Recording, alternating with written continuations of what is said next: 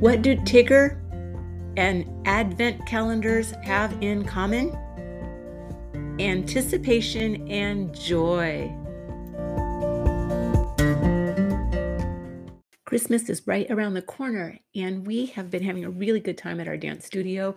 The dance teams start their season early in December with doing kind of community outreach, really fun things like that. And then on the 11th of December, we did a big performance, our first indoor performance in two years at a local high school for the older kids. And then this last week, before we break for Christmas, we do somewhere between 25 and 30 open house classes for the preschoolers and the level ones. And it is a tremendous amount of giggling, laughter, joy, beauty, and it is a tremendous amount of work.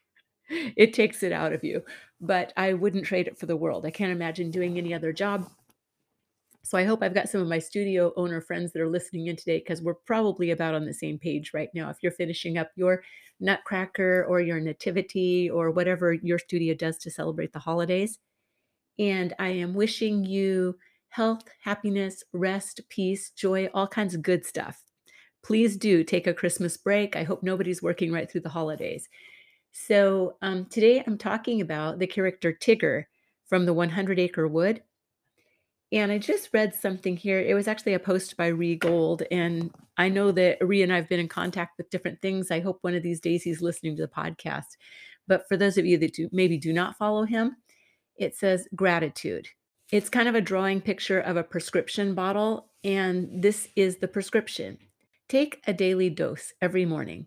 May cause shifts in perspective, may cause feelings of abundance, decreased feelings of fear and anxiety. And yes and amen. I just commented back to him and I said, that is all.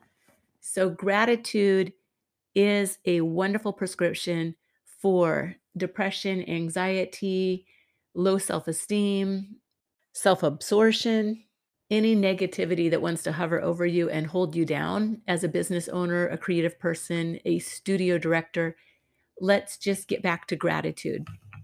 If you've been listening to me for any certain amount of time, you know that that is definitely one of my themes. I actually have very low tolerance for people that don't practice gratitude. If you live in the state of Washington and in the United States of America, you pretty much don't have anything to complain about. But that's just me throwing my opinion out there for you. So there you go. If you do not appreciate gratitude and you don't appreciate joy, I'm sure you stopped listening about a year ago anyway, so that is okay. I'm always hoping to attract the people who need to be listening and or repelling the people that are not supposed to be listening.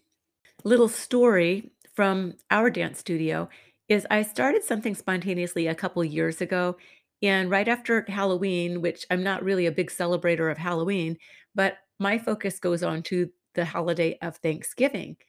So for question of the day, I would ask the kids what they're thankful for that day. And I was surprised and astonished when I first introduced the question. Kids would look at me like a deer in the headlights, say, I don't know. And I don't know if they didn't understand the word thankfulness, they didn't understand the concept thankfulness, or if perhaps they truly couldn't think of anything to be thankful for. And I had to really guard myself from copying an attitude we actually live in kind of a middle income area. And if these kids can afford to even come to dance class, and most of their parents do drive pretty nice cars when they come to drop them off, but they're sitting there looking at me, can't couldn't think of a thing to be thankful for. And I was astonished. But we kept on. And it's been a couple years now. And this year we we're at the place where I introduce the exercise the minute that Halloween is over. So we've got a whole month to think about it. So even the new kids that maybe they didn't understand the concept at the beginning of the month, by the time we get to Thanksgiving and that rolls around, they've got it down. They are it's such a blessing and such a tremendous heartwarming moment to hear some of the things that kids are thankful for. So everybody gets a post-it note and they get to write down their thankfulness thought and if they don't know how to write, myself or one of the teachers can help them write that down and they put it on the door and we have three doors, front and back, um, one on each studio, and then one that goes between the two studios. And we get those doors covered. It looks like turkey feathers everywhere. Last year, uh, we had completed our thankfulness doors, but the girls gathered at the studio and we were going to decorate for Christmas on one specific day. And it was exactly the day that the governor implement, implemented the stay at home order for the second time in the state of Washington. So we sadly came together and said, well, we won't be able to decorate for Christmas. There's no point because we're not going to be doing any classes between now and Christmas. But thankfully, we had the thankfulness doors completed. So we were able to video record any choreography that we did have so we could release it online. And my husband took pictures of the girls standing beside those doors with the post it notes everywhere. And it's just a wonderful reminder. This past season, my favorite one, a little girl had me write down that she was thankful for her mom, her dad, who make her macaroni and cheese for lunch, and two Oreos. I don't know why that stuck in my mind, but I thought, you know, she didn't ask for a whole pack of Oreos. She was thankful that her mom and dad provided her with specifically two Oreos. For anybody that doesn't work with preschoolers or doesn't work with children, you might not uh, get the happy feelings out of that that I do. But how sweet is that? So we've grown from, I can't think of anything to be thankful for, to I'm thankful for my mom and dad who make me macaroni and cheese and two Oreo cookies. I have a feeling that Tigger's parents raised him in a household of gratitude. Perhaps he took dance class from me one time and he read the sign on the wall that says, There's always, always, always something to be thankful for. And he just started bouncing around because thankfulness fills us with joy. Joy fills us with energy. And energy is what we need to make it through the day and make it through a full out dance class. One anecdote for avoiding following the pattern of Eeyore from the 100 acre wood just might be to bounce around like Tigger. Every morning, you need to wake up and choose joy. Our days are hard as business people. There's a lot of obstacles, and you can just wake up in the morning and you feel overwhelmed before your feet even hit the floor in the morning. Or you could just put your tail down and start bouncing. Just bounce right over the obstacles, bounce over anything that's choosing to be in your way and hold you back, I'm going to say just step on top of it and use it as leverage. The leverage is going to cause you to bounce even higher, get a better perspective. So, I have been having some fun thinking about Piglet and Pooh and their sweet, precious friendship.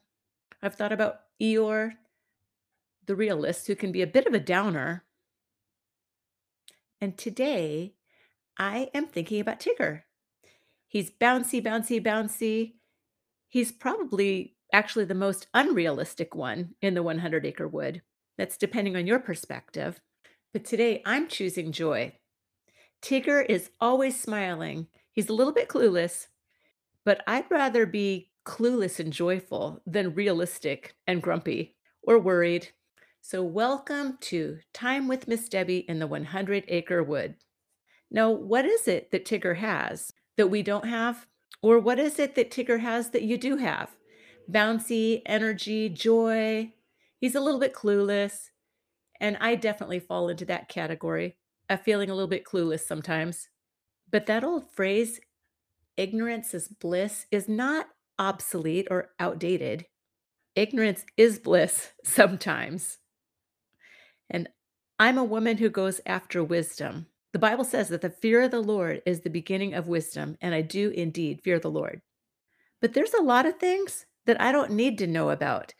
It's wisdom that's not going to help me. Whether it's on social media, could be the news channel and something they're releasing. And these days it feels like everything's a conspiracy, so you don't know what to believe. But it definitely does cause us stress when we have these things go through our ears and we have to comprehend it. So I'm choosing to shut a lot of it out, actually. I'm going to be ignorant of the things that I should be ignorant of, and I'm going to be wise to the things that I need to be wise to.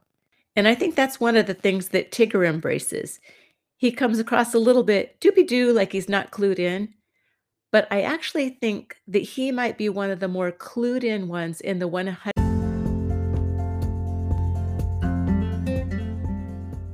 But I actually think that Tigger may be the most tuned in and effective of all characters in the 100 Acre Wood. Let your joy lead the way.